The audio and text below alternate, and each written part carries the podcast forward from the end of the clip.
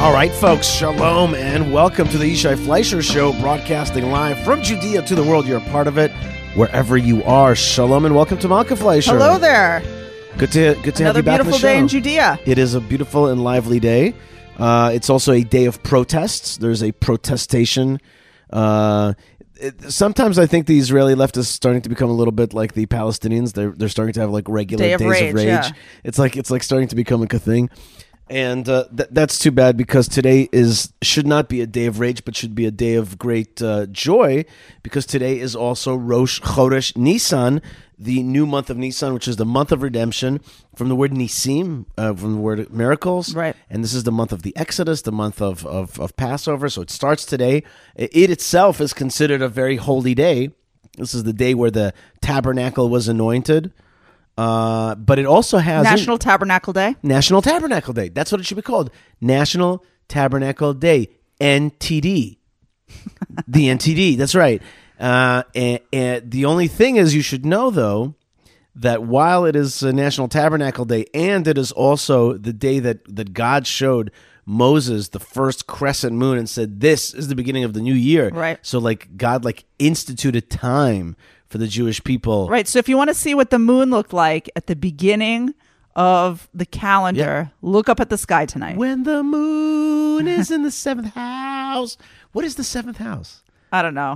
There's people who know from this stuff. I don't. I certainly do not know. But in any case, so today is Rosh Chodesh Nisan. You should know, though, that it also has a bit of a zinger inside of, like a bit of a pinch, a bit What's of a... that? Like, it's also the day that Nadav and Avihu were killed for bringing a strange fire into the tabernacle. You know, that's my Torah portion. I always wasn't very happy about that. Yeah? Okay. I mean, so there are Kabbalistic books explaining how these guys were the highest of the high of the high. Well, that's nice. And that's why today's also for the righteous is considered a fast for the righteous. You would think that the righteous would get a feast today. No. But no. The righteous got in trouble today. So, I see. Mm-hmm. So it's a fast for the righteous. I'm just saying that's Judaism there for you. There you go. We're like, woo! Rosh Chodesh Nisan, new year, the beginning of the new year, beginning of the tabernacle, beginning of the new time. But it's also like, yes. Don't over it. There's also a bit of a tad of a pinch there. And I guess I guess in a way that's the realness of being Jewish, because being Jewish is, and I think also being a human being, which is like life is bittersweet. It's filled with amazing moments, highs, and it's filled with the other things as well, you know.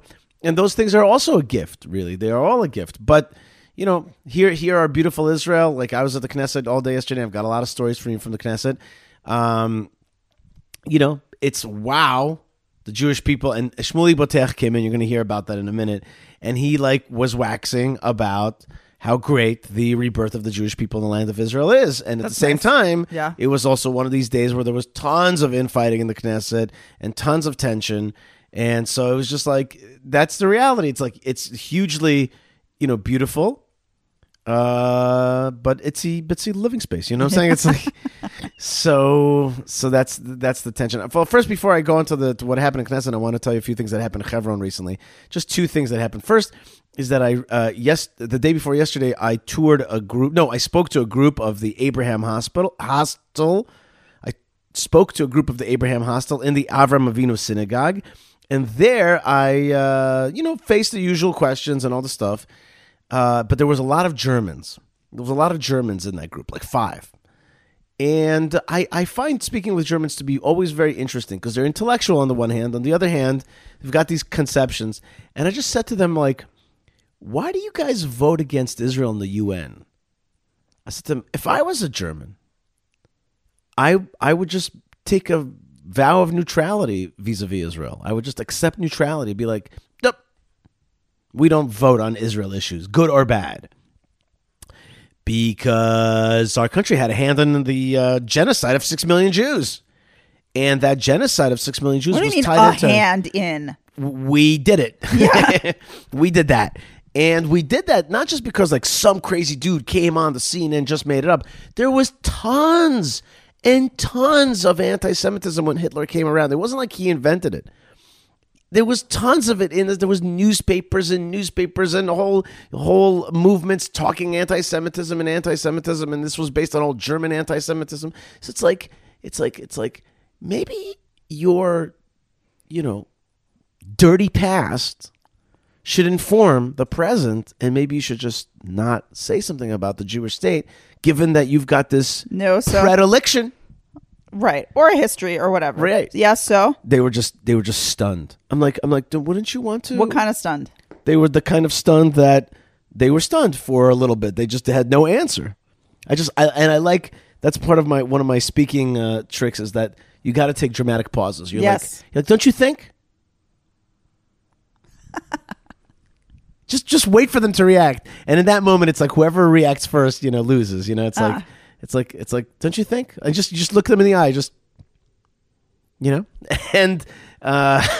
so that was one thing.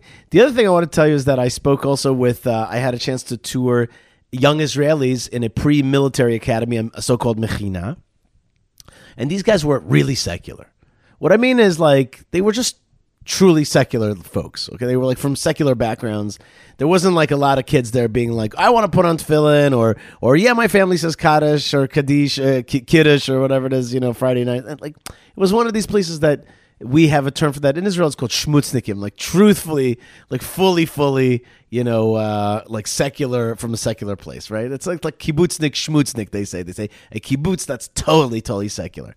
These kids, all I'm saying is I really had nothing against them. They were sweet like anything. They were sweet and they were intellectual and intelligent, but they were really secular. And one after the other, after I talked to them, we had a great time. And I could see that their Pintala Yid, their Jewish neshama, their Jewish soul came out and felt the Tomb of the Patriarchs and Matriarchs because they gave me the opportunity to share those feelings with them.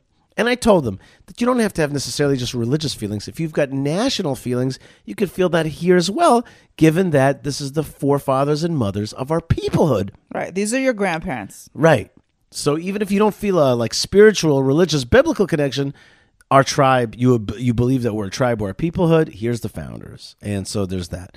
But anyway, at the end, two different people, and maybe a third one also, came to me and was like this, because I think one came with another person. Which was one said to me the question of if we could just keep the Me'arat HaMachpelah, the Tomb of the Patriarchs and Matriarchs, but the rest would be controlled by the Arabs. Could you live with that? And another person said to me, what is your, what in your value system, what's more important, land or life? Would you be willing to give up? Those are good questions. Would you be willing to give up the land for peace? Or is peace the ultimate value, or is the land the ultimate value, and therefore you're willing to fight for it and lose life? Okay, so what'd you say?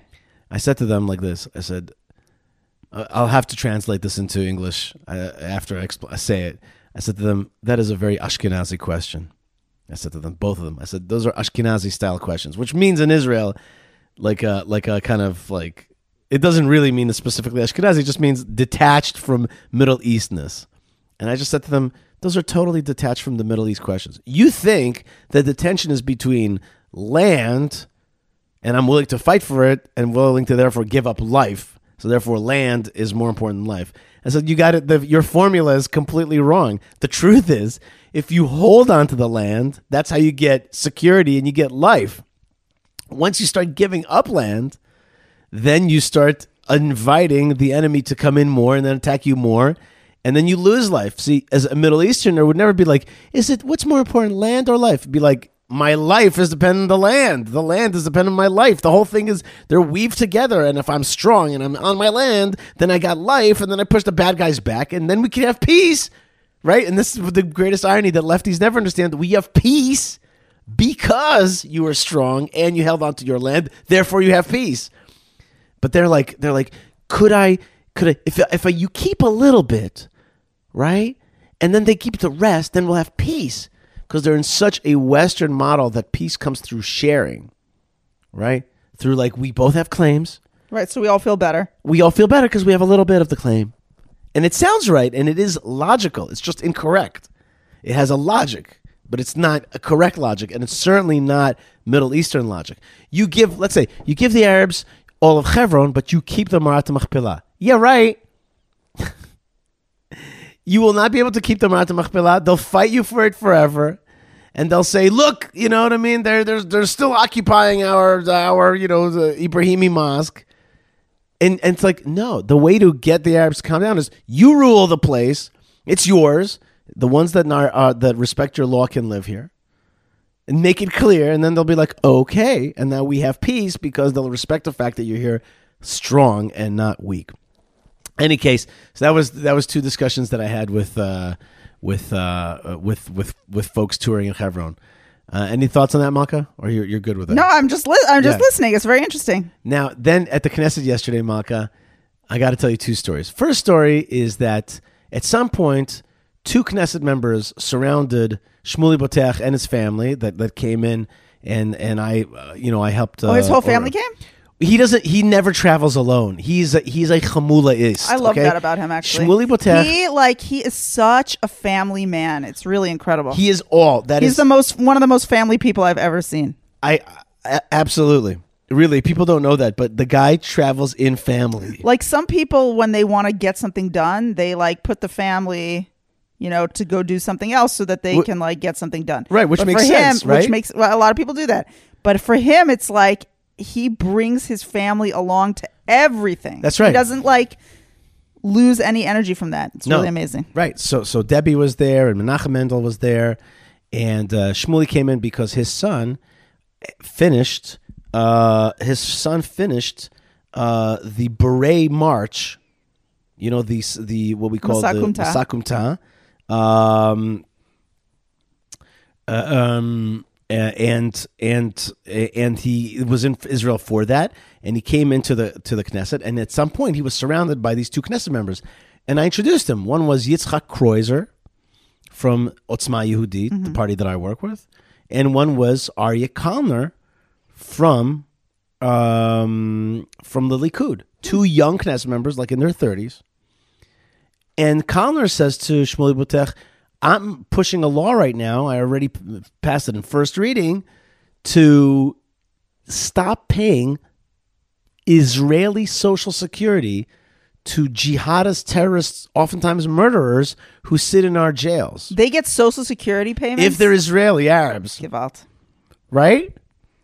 And he's like, well, they've announced that they're actually part of a foreign army and they came to kill Jews as a identifier with a foreign value and a foreign nation. Right, and therefore we should stop paying them Israeli Social Security. So he's trying to pass that law. And the other guy, Kreuzer... Well, there's a little bit of a precedent in that you can, under certain circumstances, you can take away the citizenship of Israeli Arabs who commit terrorism acts. Right, this is a related law. Right. And then Kreuzer was like, yeah, I'm working to make protection rackets be more, they're illegal, but to make it much harsher, the sentencing and the punishment and the identification of this crime, which is basically that Bedouins and Arabs go around and say to businesses like bus companies and construction businesses and say, oh, you need our protection, right? Pay us 1,000 shekel a month and then your businesses will be fine. And if not, maybe they won't be fine. Maybe they won't be fine, and they're oftentimes not. So and I was just like, wow, two young bucks, young Knesset members, and you could see the inner fire in their eyes, a drive, not fake, not to be famous, not to be super Twitter stars, Right. Out there being young, ideological parliamentarians, and I suddenly caught that moment in my mind. It locked in. I was like, wow. Here's two young guys, two different parties, doing the good work. Their names aren't so famous. Most people don't know who they are, but I know. And I was just like, wow, you know what I mean? And I explained it to Rabbi Shmuley, and he was impressed. And then, this is the best one, down the hall comes Dr. Ahmad Tibi, one of the leading Arab Knesset members, and a long time,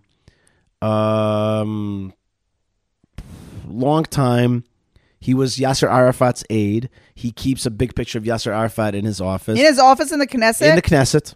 Speaking of paying terrorists, right? This guy, mamash. This guy gets a huge salary from the state of Israel. And who knows from where else. And he is a powerful enemy of the Jewish people from within our Knesset. I see him strolling down the hall, looking calm and collected as usual. And I say to Rabbi Shmuley, I'm like, hey, look, there's Ahmad Tibi. Maybe you want to say hi to him for a second. He's, you know. And I catch that Ahmad Tibi, with a politician's eye, just takes a, his eye, like, takes a... Catches him. No, it just scans left for like a microsecond. Scans the scene, sees who Shmuley Boteach is standing with, which is ostensibly some right-wing folks. Catches the guy. Shmuley Boteach comes right up to him, sticks out his hand, and he goes, hi, Dr. Ahmad Tibi, Customer Tibi, this is, you know, my name is Shmuley Boteach, and this and that. And he like thrusts his hand for a handshake. He shakes his hand, and he says to him something like, well, what do you do? And he says, I'm a rabbi in New York City. And Shmuley Boteach says, I'm a rabbi in New York City. Without missing a beat, Ahmad Tibi says, well, no one's perfect. Drops the hand and keeps a walking. Wow. Keeps a walking. Boom! It was...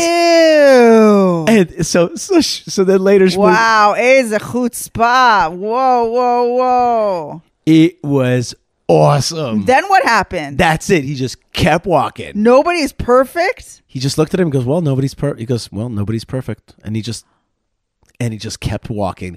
And it was... OMG. It was so awesome. And then he goes, this Shmuley Boteach says to me, he goes, well, you know, but he certainly didn't win me over. I'm like, win you over? I don't think he was trying to win you over. He would slash your tires if he was outside with your car right now. Slash your tires, yeah. The point is that here's what happened. Holy cow. I have never heard such a thing. It was awesome. And Shmuley, who is, you know, a brilliant, you know, thinker and rhetorician, yeah, was dumbstruck. Well, yeah, he was dumbstruck. But my what favorite, are you supposed to say? But my favorite part of this all is the analysis. See, Shmuley Boteach is out there, and he's like, okay, let me be cute. Yeah, Not everybody loves cute. Not only that, Ahmad Tibi is a I think he's many years, 20 years, I don't know, in the Knesset. He is a practiced hand. His eyes sharp. He's a sharp enemy of the Jewish people of Israel. And he sized up. Right. He sized up the situation in a microsecond. And he's like, oh, this little Jew is going to be, witty with me. He's going to be a Weisenheimer with me. We're not friends. No, he's going to be wise with me. You know, he's going to play like, look at me, I'm the rabbi, I know what's going on with you. He's like, No, we're in a war. We're in a jihad, and you're nothing. I'll step on you like a. Whoa. And that's where he's at. And I was so appreciative, because I'm actually so appreciative of when the enemy is real, right. Instead of faking it. Had Ahmad Tibi been like, yes, so nice to meet you. Yeah, yes. And we got to fight for human rights and stuff like that. Blah blah blah. I would have been like, oh God, you know. But the fact that he like showed his like. That is unbelievable. It was an awesome moment. Wow. You know, when I say awesome, of course, I mean that it's something to behold. Yeah, it's something to behold. And it's real professional bad guys are something that, and they're good at their craft, is something that I respect. Or I don't respect, I am aware of their, you know. Wow. Anyways, it was an awesome moment. And then I brought Shmuley and family to meet with Minister Ben-Gvir. It was very, very interesting. They had a great talk about fear. Shmuley very correctly identified that Israel lives still with a lot of fear. Yeah. And that's what, in many ways, Minister Ben-Gvir came to fight, which is the daily fear that Jews live with. You know, Malka, I did get a chance to speak myself to Shmuley Boteach, Rabbi Shmuley Boteach. So let's play that audio right now. All right. All right, folks, Yishai Fleisher here at the Knesset, and we're right outside the plenum waiting for the Minister Ben-Gvir, and I am with the one and only, we call him the Rabbi of America's Rabbi. America's Rabbi, of course. Rabbi, that's right. Rabbi. That's right, and it's the one and only Rabbi Shmuley Boteach, and also what I call the Rebbe's emissary to Judea and Samaria and the right of the Jewish people in the land of Israel. That's my most important title.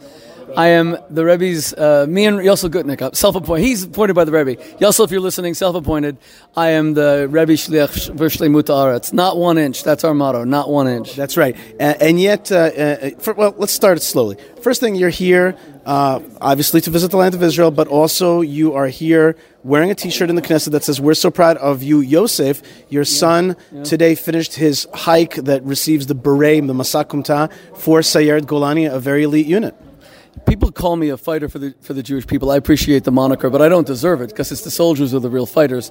And I now have three children who've served in the IDF. My son Mendy is right next to me. He was in Pulsar Sheva. But today, our son Yosef, who is the seventh in the family, thank God, got his beret at Sayeret Golani. We could not be prouder. It was an uplifting, unforgettable afternoon, and it made me think of the 6 million and how we have a Jewish army now to ensure that never again isn't just a slogan, but it's a real commitment, never again. Watch this transition. And yet, while your son is in Sayeret Golani, while we're in the Knesset in Jerusalem, yet you readily admit to me that there are no-go zones in Israel, that people face terrorism around here, that 15 people have been murdered in the past month in Israel just before being Jewish, etc. So there's the flip side is that the war continues. It's not that we just have these guys in cool berets and all that kind of stuff. No, they're actually active in fighting crime, and you wanted to meet some of the ministers that are fighting terrorism. Security, correct. 15 Jews murdered in a month. We Americans have to multiply that by 30. So you're talking it would have been thousands of Americans dead. No democratic society would ever tolerate that. There would be an absolute uproar. But here in Israel, even in Israel, we've grown accustomed to the idea that Jewish blood is kind of cheap and that it's expected that Jews die. And that's the way Jews live in Israel. They live with terrorism. Where did we ever make that Faustian bargain that having a state means that we have to die? Herzl's original vision for the state of Israel was to give us a refuge from anti-Semitism. And if we don't even have that, then you have to say, God forbid, I mean, Chas v'Shalom, I don't believe this, of course, but that the purpose of the state has failed, because first and foremost, it has to be about Jewish security. Well, let's just call it not fully achieved, not failed. Well, until the Jews feel completely safe in Israel, then we have not fully achieved the dream of our homeland, because Jewish life is valuable. What Israel did was give Jews a sense of value. What the Nazis did was show that the Jewish life has zero value. In Europe, it had a drop of value. Israel is about 100% value, that Jewish life is of infinite value. That can't be true if we walk to the Kotel and we're shot and killed. It can't be true if when I drive, as I did today for my son's ceremony in the Golan, people told me, don't go through Derech HaBikah, don't go through the Jordan Valley, because you might end up dead. That can't be true that when my wife and I want to go to Ir David yesterday and we have to go the long way around through Sha'ar Shechem, people say you may not survive that short 15-minute on Google Maps drive. Israel has to live up to its fullest commitment to protect Jewish life. And I honor those ministers who were prepared to do the hard work to make that happen. We're not just fighting jihadism, but we're also fighting deep state. And there's a deep state in Israel that a lot of times pushes back against that.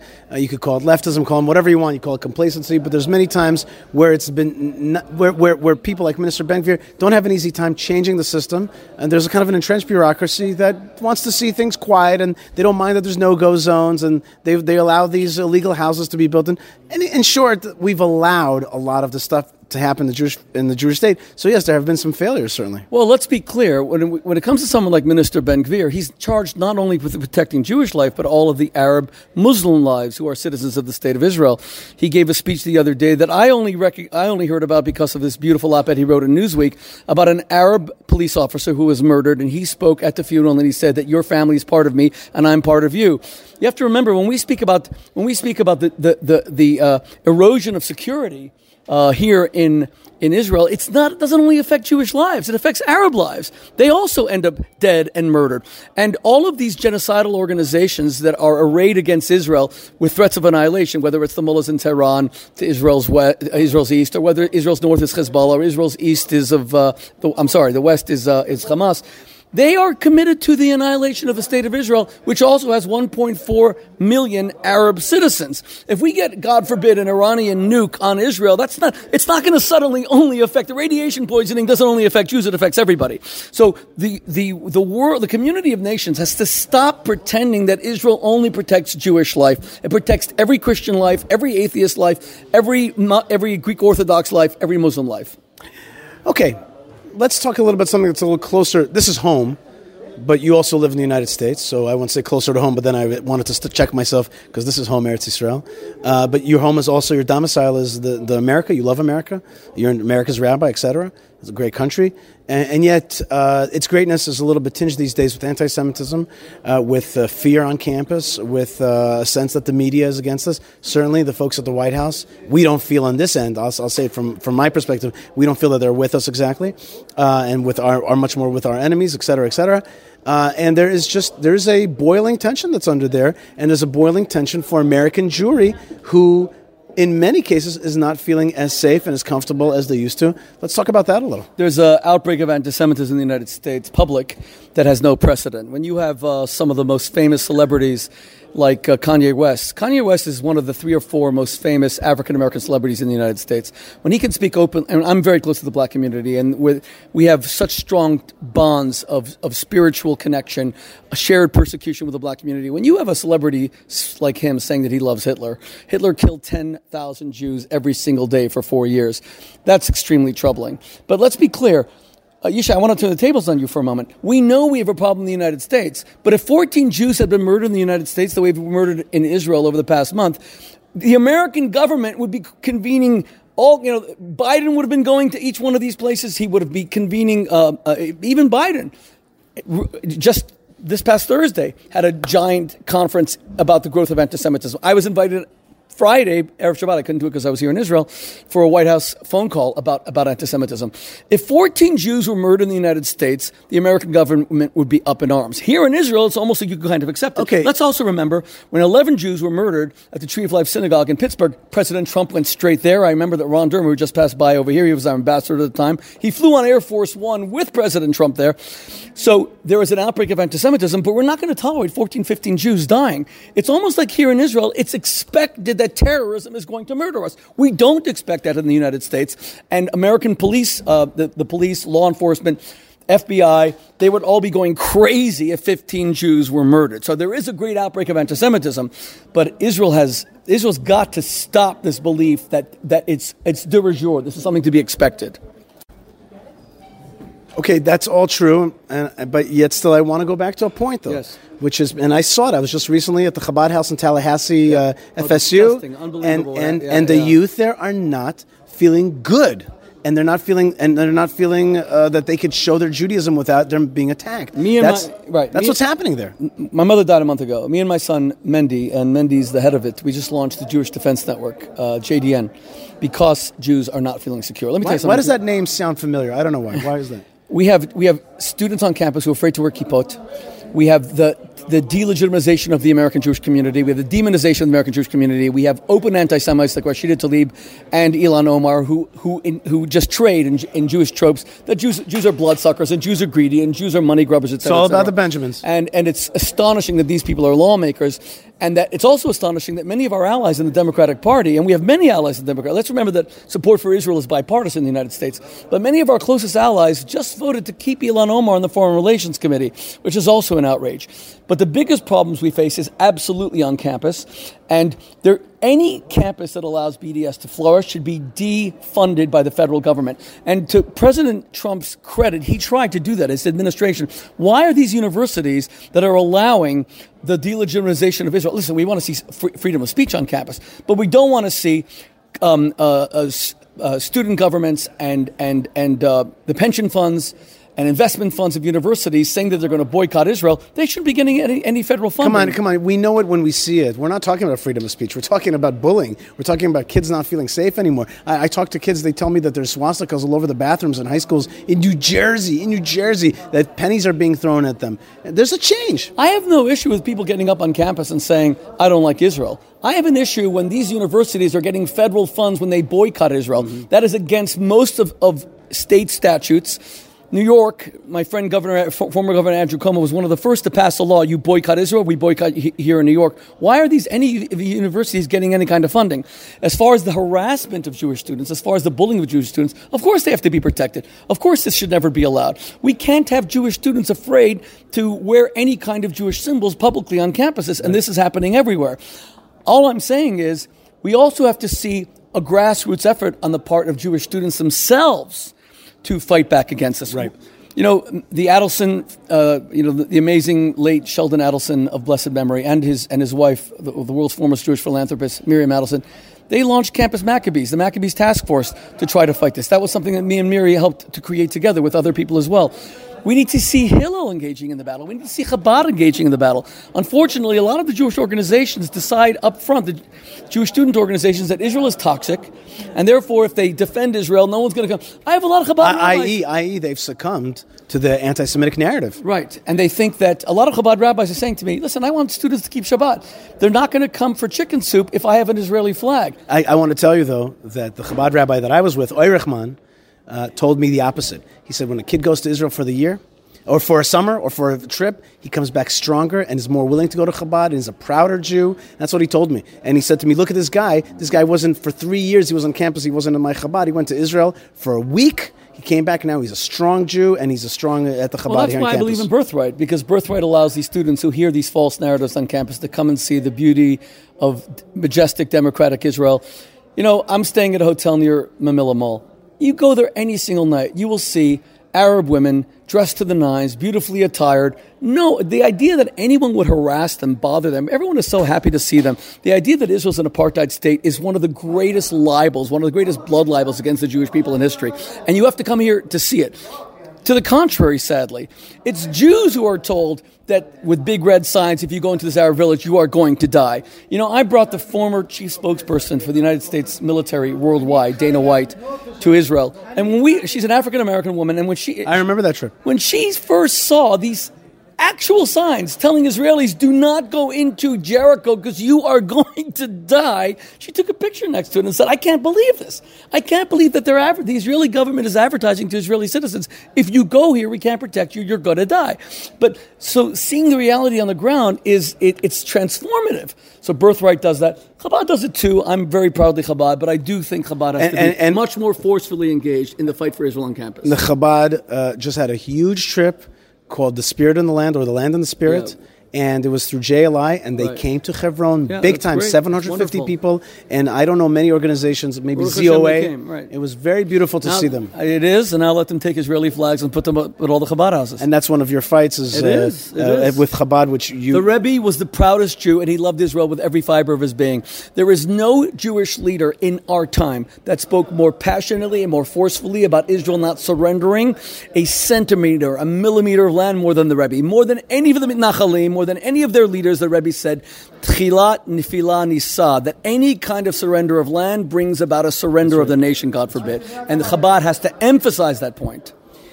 Great points. Rabbi Shmuley Boteach, thank you so much for joining me here at the Knesset. Any second now, the minister is going to come out, and I want you to have time to meet him. Keep on fighting the fight. You know, you're bringing your children to be warriors here in the land of Israel. Both, they're strongly Jewish and also strong fighters. That's really the combination of this time, which is to be a Jew in the land of Israel and also to be a Jew in your neshama and your Torah. It's amazing. I've given my children a drop of Jewish pride. They've given me much more in return. My son Mendy, standing right next to me, served as an elite combat soldier and continues in the Miluim and the reserves.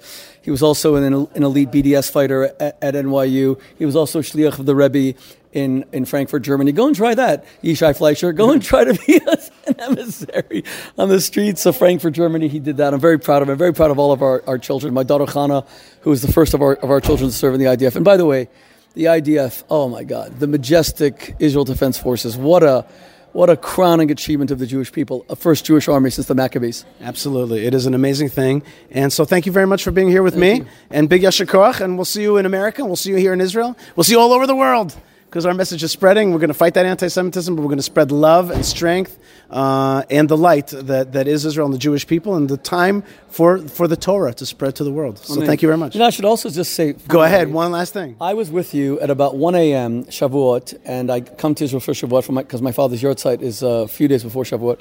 You gave the most brilliant Dvar Torah. It was so brilliant, I can't even repeat it. But I'm serious. I didn't know you were such a great Torah teacher.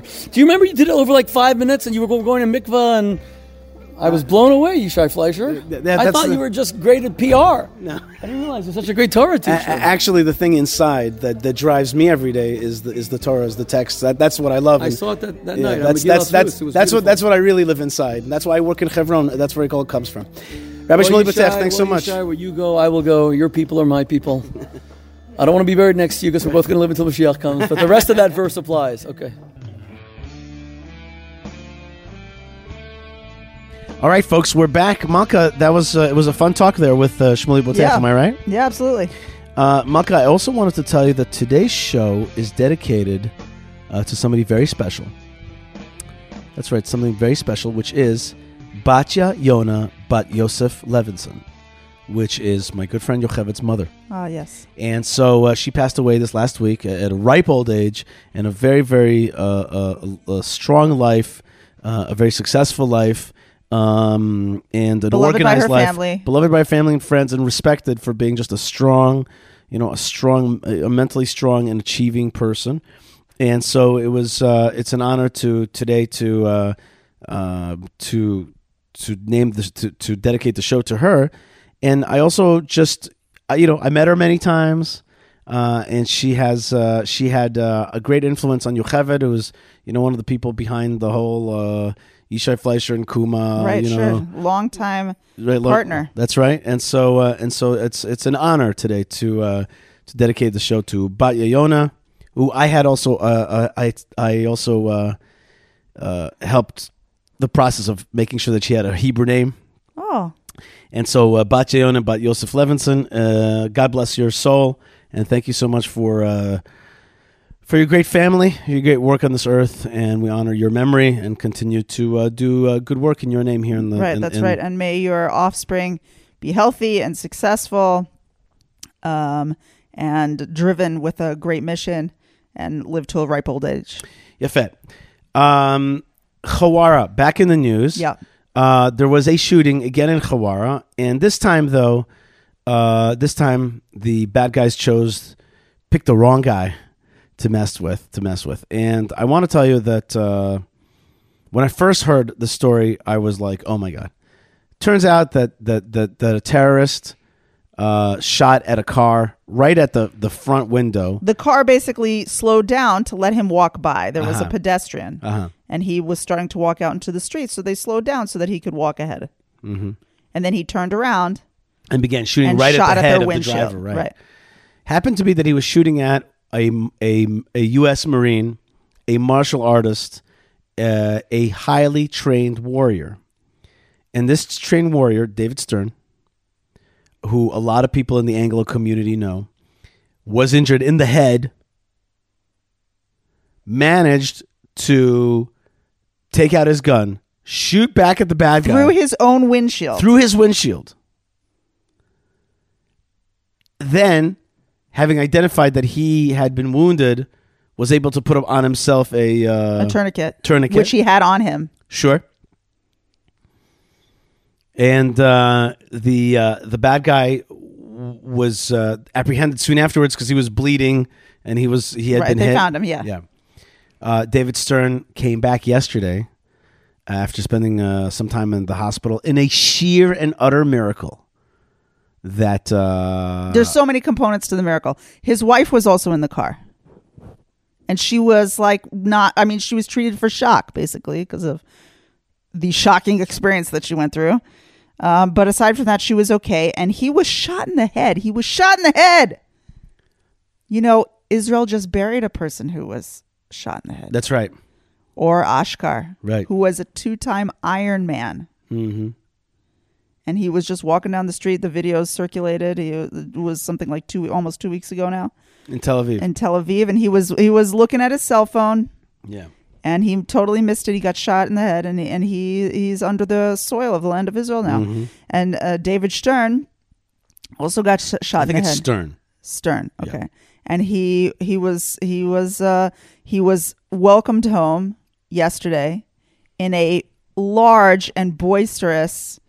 You know, it's funny because lately we've only been seeing Israeli flags in the hands of anti-coalition people who have been fighting the judicial reform. They're against the coalition. They're against the reform. And they've commandeered the Israeli flag for that purpose. But yesterday we saw videos from David Stern's house. He was brought home in what's called a shayara, which is everyone driving together caravan. The caravan, yeah. Of cars, including Rav Shatzim, heads of security from local towns, right, who all came to escort him home in their cars. Right. And a big, long procession of cars drove him all the way from the hospital in Jerusalem all the way to his home in Samaria. And standing, waiting for him, was his whole community out in the street, children, moms, dads, everybody, nighttime, black outside, so eagerly waiting for him, waving Israeli flags. And he got out of the car on his own 2 feet. He has a sling, one arm in a sling, because he was also shot in the arm, and a bandage still on his head. And he walked out of the car and was received with songs and with hugs, and speeches were made about their gratitude and the greatness of living in the land of Israel, waving Israeli flags. It was really beautiful. Amazing. I mean, Baruch Hashem. Yeah, Baruch Hashem, really. When I first heard the story, it was coming out that that he was shot. That he was shot. Like the first moments you hear the story, I was like, I just turned to Hashem, was like, this is not fair. This guy, he's known as Ninja Dave, okay? And I was like, this is not fair. This guy's been a practicing warrior all his life. God, you didn't give him a chance to fight back. But then information came out, which is like, for some reason, the gun was found in the middle of the road. Right. And that was immediately like, why, the terrorists dropped the gun? That doesn't make sense. And then it started trickling out. No, he actually shot back at him. No, and he's actually somehow soon afterwards we heard that though the bullets had grazed his head, hit his head, did not kill him, and did not harm his brain. Yeah. Unbelievable. Yeah, it's unbelievable. And I, over the course of time, I've developed a belief that when you hear about a terror attack, yeah. I want to share this out there, and we should never hear of another one, so this should be really, really impractical, time-wasting advice. Mm-hmm. But if in the case that it should ever happen again, that there's another terror attack, right? I think it's important, this sounds obvious, but it's actually not so obvious, it's important to stop and pray. Right. A lot of times when we hear about a terror attack, it's like, oh my gosh, that's awful, checking the news, right? But if you think about it, when you're getting this information, there's a person who's like, life is hanging in the balance at that moment. Mm-hmm. They need you at that moment. Mm-hmm. Take 10 minutes. I handed out to my kids Tehillim. They read just a few. They each read like 5 or 6 Tehillim. Just to like, Psalms. And Psalms. And frankly, like also for yourself, right, to be a part. You know what I mean? Be a part of trying to bring a little bit of healing for a second. And maybe you don't say Psalms or whatever. Maybe you just turn in your own language and say, God, please, you know what I'm saying? Help this person, help their family, make a miracle for them, make it so that they're not really so injured. Bring them back, destroy their enemies. Like, take a moment. You're in a business meeting. Excuse me, everybody. There was a terror attack. We're just going to take 60 seconds. 60 seconds. You don't have to give your whole day to it, but just take 60 seconds. And then you also get to be that kind of person. Kol Yisrael Arivim Zeh Lazeh. All the Jewish people are involved with each other, right? Or responsible for each other. And friends of the Jews. And friends of the Jewish people. You can all be part of it. We should be not detached. It doesn't mean you have to take in the suffering and like, all, live as if you're the family member of this person living in terror and not going to sleep. That's not what I'm talking about.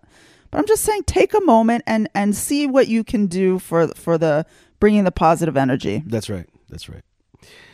And that happened yet again, this terror attack in Hawara. Right. Now, the Hawara story of the Jews coming down and burning some stuff in Hawara, it turned out to be a lot less than what everybody claimed. And in the beginning, there was a claim that somebody was killed, and that was debunked, and that never happened, and all kinds of stuff. But again, it happened in Hawara. Hawara is in Samaria, in northern Samaria.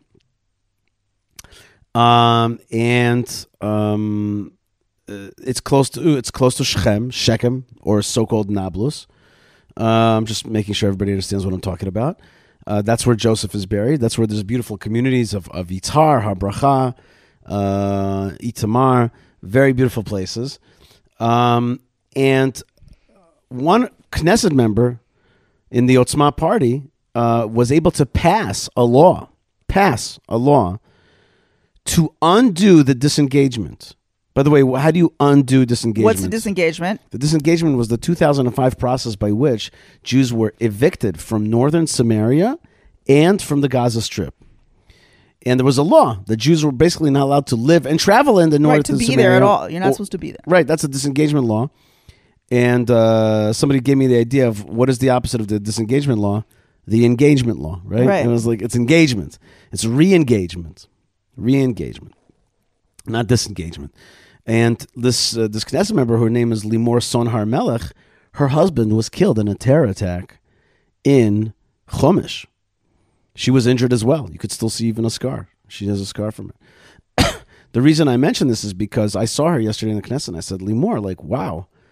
You know, what a beautiful opportunity for her personally. Incredible. What a closing of a loop. Right. Like your husband was killed there in these places. Jews were kicked out and you've passed a law now to reallow Jewish people to live in these places. Or at least to start to be in these places. Right, that's right. You're right. Because they're not building. They're not supposed to run over there tomorrow and start building. She cried. Towns. She cried when I told her that. Oh. She was like, yeah, you don't know how moving this is for me, that I was able to fix this. And for us, who the whole disengagement was a very formative thing. We were there in 2005, and now in 2023 to see it. Reversed, right? Yeah, is very moving. However, that has also brought in a lot of discourse about what the Jewish yearnings are, because and here is this law, which is the return to Samaria law, and then there were statements made by Minister Smotrich. Which were... well, he didn't just make statements. He was standing behind a podium with a map. Right. Well, there was basically three things. First, he said, and then he apologized for a statement about, Hawara should burn, something like that. And what he really meant, but I think he clarified it, and I think very fairly, is he said, like the terrorists, the bad guys, and the army should get rid of the bad guys. I really think that that's what he meant. But that statement came out that upset both the Arabs, and the Americans. And then he made yet another statement, standing behind a map of the Israel plus Jordan, the original the greater land of Israel. Well, it's to be more accurate, it's the mandate for Palestine original map, what became later Jordan and Israel, but originally was supposed to be just Israel. He was standing behind the picture of that map, and he said, "There is no Palestinian people." It's a made up construct. I think what he meant by that is not that there's no people today that identify as Palestinian, because it's obvious that there is. I think what he was saying is there's no historic Palestine. I think that statement is true. Right. Or if there's a nation of Palestine, it is a modernly created nation. Right. But those statements, together with the law, together with the fact that Ramadan is starting today. Right. Altogether, let's say the weather outside is, the temperature is cool, but the politics is hot right now. The situation is hot in Israel. And I was actually I was interviewed on I-24 yesterday to talk about this stuff and to talk about this law, the disengagement law, the re-engagement law, or the override of disengagement. Yes. The re-engagement law. Yeah. And also about the future of Israel and the Gaza Strip. So let's take a listen to my discussion yesterday on I-24. I believe that the withdrawal sin will be fixed. We are in a process of national understanding. I don't know how many years it will take, unfortunately. The return to the Gaza Strip will include many casualties, as was the departure from the Gaza Strip. There's no doubt that Gaza is a part of Israel, and a day will come when we will return to that area. Look, Yishai, as you're aware, a lot of questions and concerns around what's happening right now. Prime Minister Netanyahu, on the other hand, saying there will be no new settlements. Do you agree? Where's this issue going? Is this a breakthrough moment for the settlement movement? What's going to happen? First thing, David, it's great to come to you from the Knesset. I'm one of the kind of smoking areas right outside of the Knesset building. And I'm very proud today to be able to discuss the repeal of the, let's call it, evil or incorrect or broken disengagement law of 2005 that kicked Jews out of their ancestral homeland in Gaza and also in northern Samaria. I went to the army I served in the paratroopers. Our training base was in Sanur, which was this beautiful area in northern Samaria. Suddenly came this law. I called it the disengagement law. It was really, the Americans were very much in favor of it, and they pushed it along. And the Jewish people in Israel said, this is a bad idea. We said, the voters of the Likud, had a referendum. We said, no, it's a bad idea to kick Jews out of these places. First thing, it's our ancestral homeland. And second, you're going to create a terrorist state in these places. That's exactly what happened. We were kicked out of our homeland. It was undermined our ancestral rights. And at the same time, empowered the jihad to take over Gaza. And then we've had already since then, you could count it, maybe 5 wars. It's hard to count because there's been so many mini wars along there as well. Basically, we were promised that we were going to get security. Quote unquote settlers, people that don't believe that land giveaway to the jihad is a good idea, said we're just going to get rockets rained upon us. That's exactly what happened.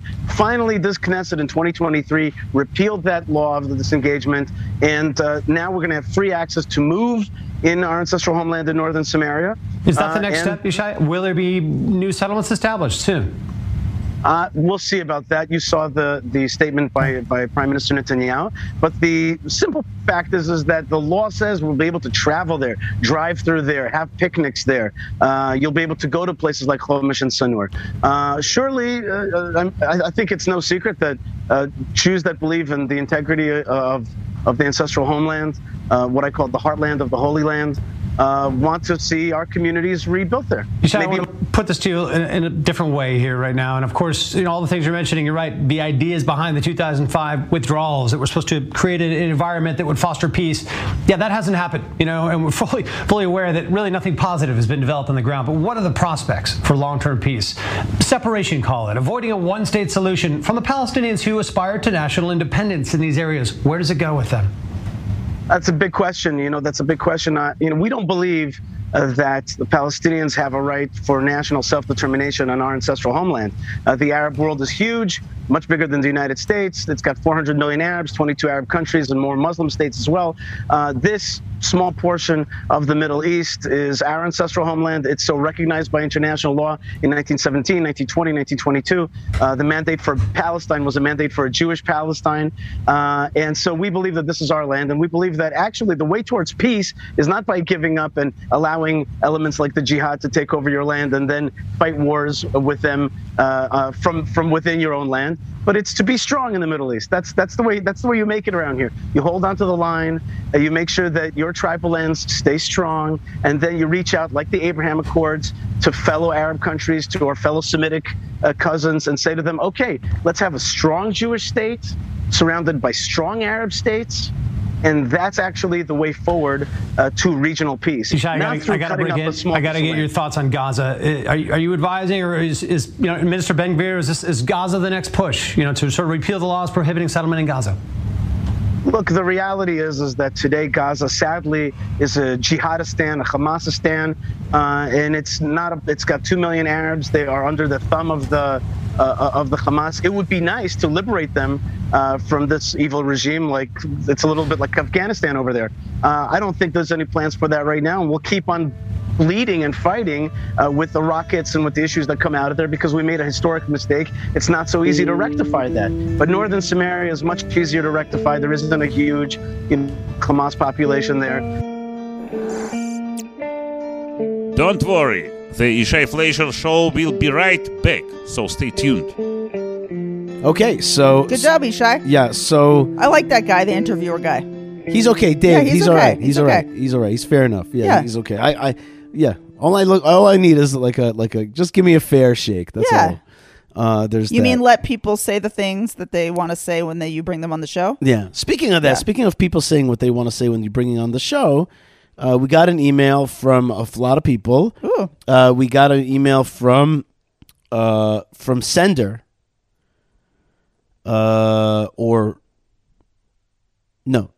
Serene. I don't know. Serene in New York City. And Serene writes, Dear Yishai and Malka, your last 2 podcasts were absolutely fantastic. Ooh, thank you. Every respect. Wow, thanks so much. She adds, I guess, she says, the rhetoric that Gantz and Lapid used today in response to Bibi's comments regarding the protest was beyond atrocious, particularly Gantz, who had gone from warning about a civil war that he is speaking into existence to now saying it is currently happening. Both of these men are speaking civil war into existence. I am literally flabbergasted and deeply saddened. And she goes on, it is fine for people to be against the judicial reform, but not to incite the public, particularly from their leadership positions, to civil war. Their speaking civil war into existence is so beyond the realm of acceptability, it truly makes me question whether they are Jewish. Right. Hitler would literally pay them both billions of dollars to do what they are doing if he were still alive. Ooh, okay, ooh, ooh. All right. There's controversial. That's right. It's strong words, but the point is that in simple terms, why promote? Right. You're destroying the country. You're destroying the Jewish state that we worked so hard for. Right. Exactly. Yes. Another thought here called "Thoughts on Protests in Israel" from Bert. Hello, one thing you must know is that these protests are not being led from the inside of Israel.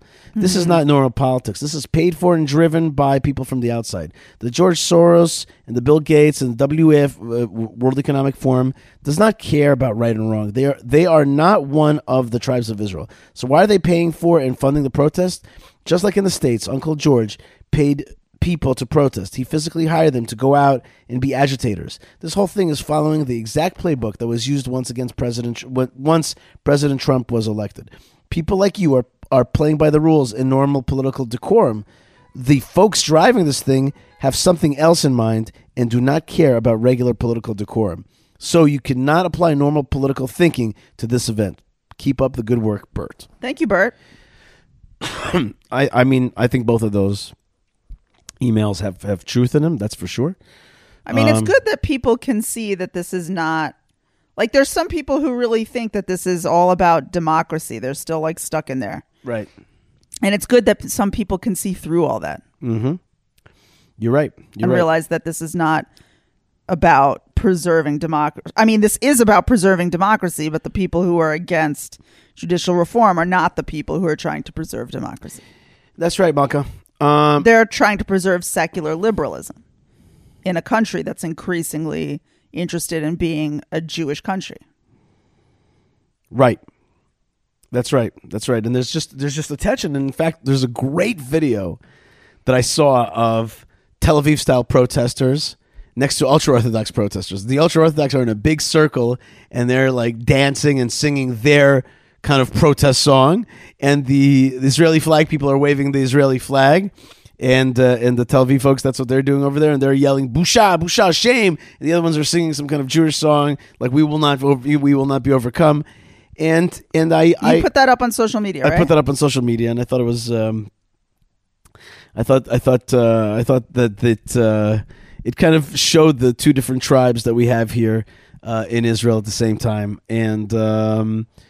And I made a joke out of it. I said, "Look, it's Rosh Chodesh Nisan, and here's these two different tribes doing their devotion dances. One is devoting to democracy, the other one is devoted to God, and they're in close proximity, kind of Jews."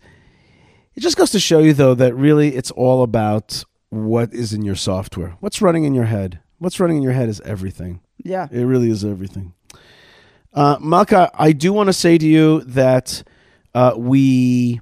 Thanks so much to the folks that makes the show happen, like Yochevet Seidman, Moshe Herman, Ben Bresky, Tabitha, and Lewin were live. These guys make the show happen. All right? And we have excellent sponsors of the show. But I want to tell you that we have a new one, and I'm very excited about that. I'm excited that we have a new advertiser / sponsor of the show, which is Kosher Cycle Tours. Woo! That's right, Malka. Tell me about it. It is a road cycling tour company that caters to Jewish cyclists. Founded by an Orthodox road cyclist, the company aims to provide you with fabulously rewarding, well-supported riding experiences in Europe and in Israel. Wow. Along with great kosher food. Yeah, kosher food. Minyanim, which is prayer quorums, wonderful Shabbos experience, and more.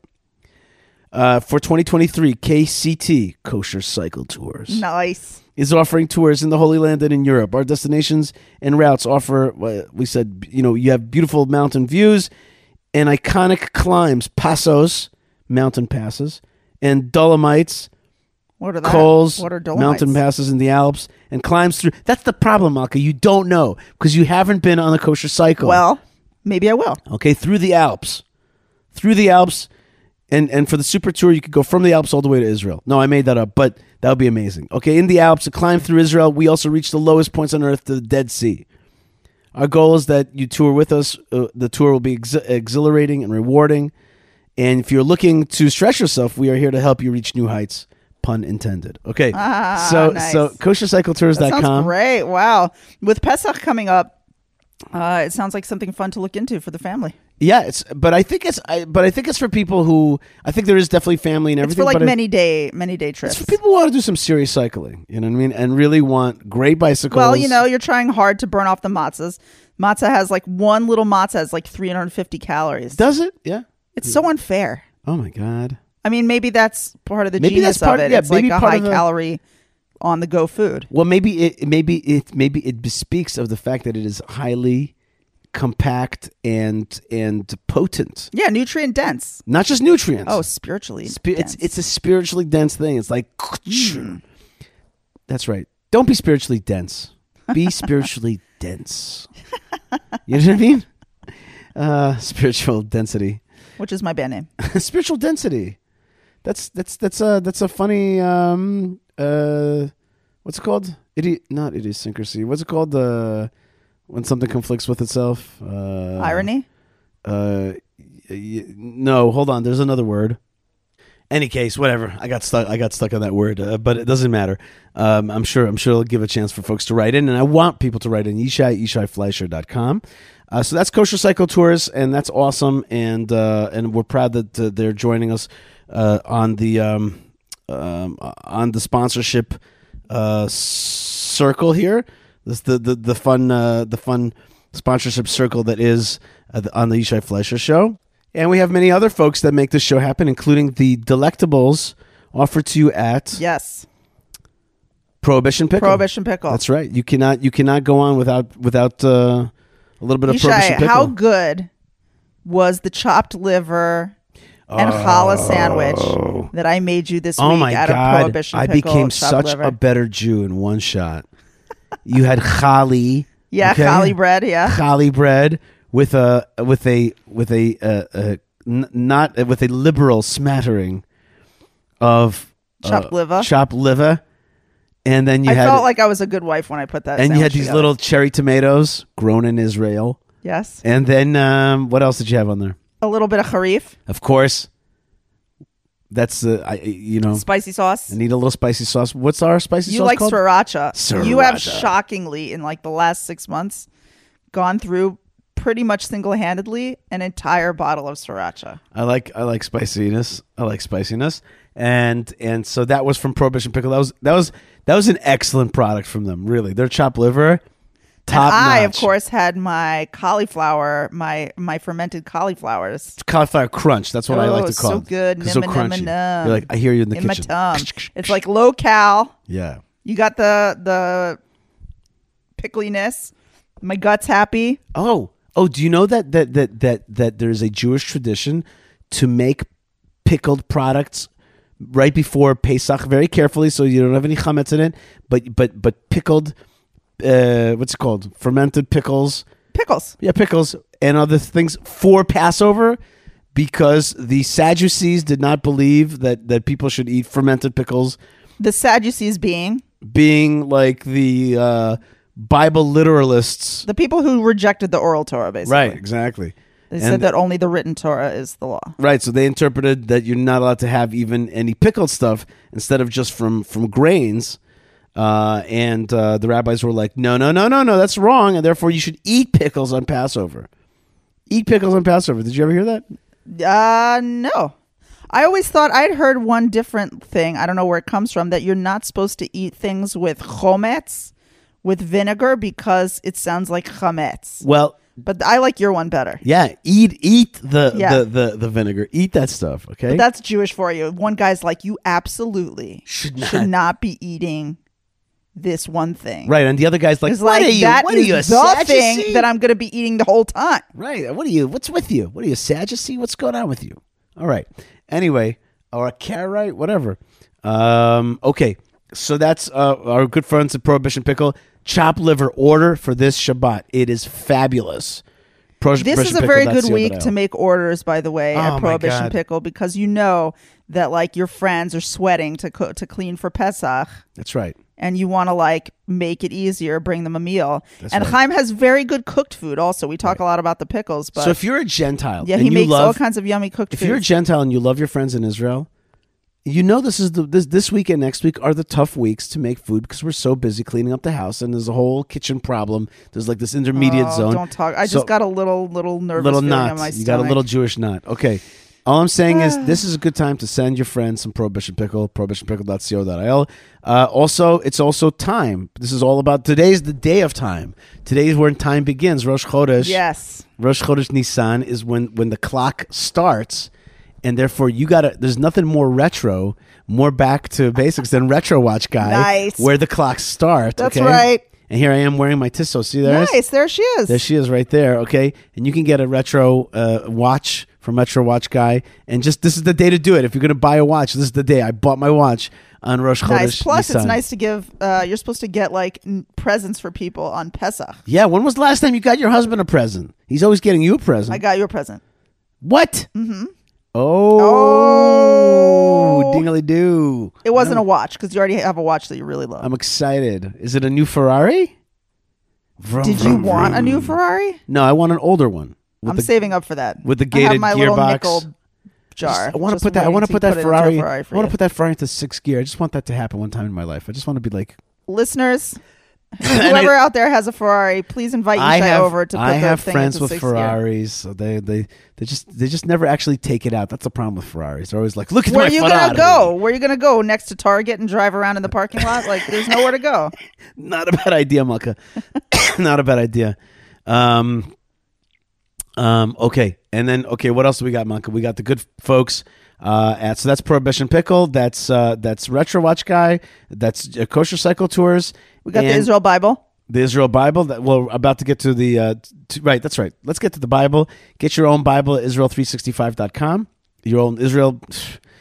I got a lot of stuff in my head right now, so it's easy for me to get confused. The Israel Bible is made by the folks at Israel365. Yes, you said that. But it's found at theisraelbible.com and coupon code Yishai for one of the most beautiful Bibles that you could own. So it's just that simple. It's a winning product. It's fabulous. And if we're talking already about Israel365.com, which is a wonderful website for biblical perspective news on the land of Israel, there's also two websites which we're associated and affiliated with, which we're very proud of. One is JNS.org. Very powerful, excellent email, on the ball, analysis, the best website for the op-eds. There's no better. Very good, there's no better op-eds. There's just plus no better. The Yishai Fleisher show broadcasts on JNS. There it is. There it is. That's right. And then also you could go to JewishPress.com. Excellent email, very informative. Nothing like David Israel and his witty little sarcasms of analysis about what's happening in Israel. And they really cover the news that you care about. They cover the news. You go to these two websites, you'll be in the know. You'll be in the know. You read the Bible, you read these two websites, JNS.org and JewishPress.com, you're in the know. That's it. And you listen to the show, bang. Then you're not only in the know, you're in the spirit. Okay, very good.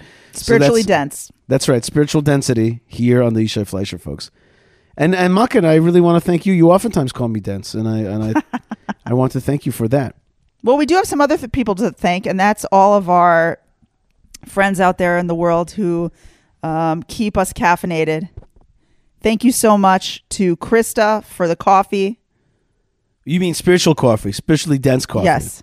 You're talking about buymeacoffee.com/Yishai. That's right. That's great support, and our friend Krista knocked it out. Yeah. You know, in support, and thank you so much. Give us the energy to stay up all night cleaning for Pesach. That's right. And also, spiritually, speaking of spiritual density, we wouldn't have any spiritual density if it wasn't for the densest of all spiritual places, which is that exact point where God reveals Himself on earth, which is on the Temple Mount, and you could go to the Temple Mount. Through folks that are extremely spiritually dense, and that is highonthehar.com. They do a great job of getting you up there. My friend MJ and Rabbi Levi will get you up there in purpose and meaning and clarity and in spirituality. You will come with a kernel of spiritual density that will change your life like a nuclear bomb. Okay? Like a spiritual nuclear bomb in your life. So that's highonthe har.com. And of course, to connect with it all, which is to be grounded in the roots of the Jewish peoplehood, in the future of our history, and that is hebronfund.com. Excuse me, hebronfund.org. The Jewish community, it's hebron.com or hebronfund.org. And that's the place where we get to connect with the forefathers and mothers, and it's my great honor and privilege to work to beautify and strengthen that town every single day. So that's hebronfund.org. Okay, Malka, I think we covered everybody. Yes. Of course, also the Land of Israel Network. They make it all happen for us. Let's take a tiny little break. The Land of Israel Network, founded by Ari and Jeremy. Ari Abrams, Jeremy Gimpel, awesome guys. And, of course, Tabitha, Yochevet, Lou and We're Live, Moshe Herman, and Ben Bresky, the one and only. Let's take a tiny little break, Malka, and we'll be just right back with just one last Torah thought. Lots of love, folks, from the Land of Israel. Let's do just a little bit more of Torah, and we'll be right back. Hello, my name is Anthony Barrett, and I'm from Dublin, Ireland. And I'm here volunteering in the Land of Israel, which I love with all my heart. All the way from Ireland, we listen to the Yishai Fleisher show. I'm one of many Irish people who love and support the nation of Israel and the people of Israel. And we pray God's blessing and protection on you. Yishai Fleisher show. Malka, I just want to say today's the first day of Nisan. I have a book here called The Book of Our Heritage. One of the most important books. If you need to buy a book about the basics of Judaism, I've got two recommendations. I always tell people. My recommendation is buy yourself the blue art scroll, Stone Chumash. The five books of Moses is called the Stone Chumash. And the other book that I recommend so much, it comes in different sizes and different prints, but one, it's called The Book of Our Heritage. The Book of Our Heritage by Eliyahu Kitov. You want to understand the story of Judaism, you get these two books, you're done. You'll get everything, okay? That's really the basics. That's the basics of the Jewish life. Right. So it says here, the first day of Nisan, that's today. Rosh Chodesh Nisan, Malka, has a special glory of its own, more than any other day of the year, for it is the first day of the month, which was designated as the first of all months. It's Rishon. Rishon. Today is Rishon. Today's first. Like the first word in Torah is Bereshit. This is the first. This is the first day in the beginning. Today is in the beginning, Mama. Nice. It was this day that God chose for the dedication of the tabernacle, as the day on which his presence began to rest in the midst of Israel. So today was the day that God's Shekhinah, God's presence, came into Israel, which means that this is the day that the presence came into the world. When Hashem came into the tabernacle for the first time, you're saying? That's right. But would you not say that Hashem first came into the world when he brought... I mean, Hashem had come into the world before that. Listen to this, Malka. Yeah. Our sages said, the first of Nisan was crowned with 10 crowns. Are you ready for 10 crowns? I don't know. Are they light, heavy? These are going to be beautiful crowns, Malka, and a nice Jewish lady like you should be excited when you're offered a crown, okay? Yeah. It was the first day of creation, yes, according to one interpretation. It was the day when the first of the princes of the tribes, Nachshon ben Aminadav, offered his sacrifice. It was the day when Aaron began his duties as a Kohen. From until then, the divine service had been the task of the firstborn. It was the first day of the communal divine service. It was the first day that the divine fire descended from heaven. It was the first day that the sanctified portions of the sacrifices were eaten only within certain sanctified limits. For when sacrifices could be offered on private altars, the sanctified portions of the offerings could be eaten anywhere. Bottom line is finally like areas were sanctified. It was the first day which God's presence dwelt among the people. As the verse says, I will dwell in your midst. It was the first day on which the Kohanim blessed the people with a special priestly blessing, Malka. And Aaron lifted up his hands and blessed them. It was the first day on which the use of private altars became prohibited. And it was finally it was the first day of the beginning of the month. The use of private altars was prohibited. That's right. No more private altars. People were doing private altars? Yeah. Bamot. Yeah. Yeah, you could, that's right. In various parts of history, Jews were allowed before the tabernacle. And also, by the way, after the tabernacle was destroyed, there was some time where again, altars were allowed, private altars. But then Jerusalem was revealed and was over. Basically, once Jerusalem was revealed, you were not allowed to do any more private altars. That's something that we should all understand. Like, God's like, yeah, God is here, God is there, God is truly everywhere, right? There's like a song like that. But no, like to offer up sacrifices to God, it's in Yerushalayim. Once it was revealed that this was the place, no other place, is allowed for that according to Judaism. So bamot were not made legal, but there's something beautiful about that. That fact that you can't do it in your backyard anymore or in a holy other, special place means that that's how holy Jerusalem really became. Right. Today's the day of Revelation. Yes. And so it's ironic that today in like Tel Aviv, it's also a day of, what is it? Decomposition? Decomposition. Wait, what are they calling it? They're calling it National Confusion Day. Shutdown Day. National Recalcitrance Day. National Anger Day at Fellow Jews. National Sinat Chinam Day. Sinat Chinam Day. National... then again, you know what? Let me be fair. In the J-Post, they're calling it Day of... Yeah. This is what they call it, Day of Paralysis, which sounds bad. I feel like that's a bad marketing. I'm gonna go stretch right now. I'm feeling Day of Paralysis. I'm feeling like Day of. I don't want no Day of Paralysis. You should tweet that, Malka. Be like, Day of Paralysis? Is that really what you want to be doing in your life? But you know what? Just to be fair, I want to be fair because I have people who are friends and people on the other side of the aisle. In their mind, they are out there. Fighting for democracy in their mind. They're making sure that the country continues to be Jewish and democratic. With all the love in the world, what people are doing in their minds has a big impact on everybody else's mind. That's right. So it's good, and it's very nice of you to acknowledge their good intentions. But I don't agree with their intentions, but I want to air it out. In some cases, someone could be right and someone could be wrong. For sure, Malka. I'm just trying to air out their... I don't want them to think that here on the Yishai Fleisher show, this safe haven of truth. Yes. I don't want them to be like, I didn't even get a chance to get my viewpoint aired out. That wouldn't be fair. Because still, though, one of the ways to fight for discourse is to be a champion of discourse. And I think that I try also to give people a chance. And on our social media and stuff, we try very hard not to like go ad hominem and get into that whole dark way of the divisiveness that plagues the earth today. All right, so Malka, today is a day of revelation. Today is a day of God's Shekhinah. Everybody say amen. Okay, go ahead, Malka. Amen. Okay, there you go. Give me and Malka, you also have... we have a house guest. We have a house guest. We have Star the cat. Yes, we're babysitting. Yeah, this cat sitting. This giant furry cat from the Gimpels is with us right now. And that's it. I want to wish everybody really a lot of tzlacha and mazal tov. Don't make today a day of paralysis. Yeah. No. Let's not make today a day of paralysis. Let's make today a day of revelation. Yes, good one. Yeah. I agree. Yeah. Amen to that. Not day of paralysis. Day of revelation. Day of embodiment, the opposite of paralysis. A day of unity, a day of light. And a day of getting ready for the great holiday of redemption of Pesach. Malka Fleischer, I want to thank you so much for being with me on this fine show today. You are loved and beloved. Ditto. And the land of Israel, the good land, is calling out to you to be part of it. Yesterday, I met some important people. I said to them, did you buy an apartment yet in Israel? They're like, we got to get back to our hotel. I'm like, hotel? It's time for you to own an apartment in the land of Israel. That's what it's time for. And in fact, I want to start advertising somebody who's selling apartments here in the land of Israel. I want to start advertising somebody because I want to help people get that house in Israel. I want to help them get that house.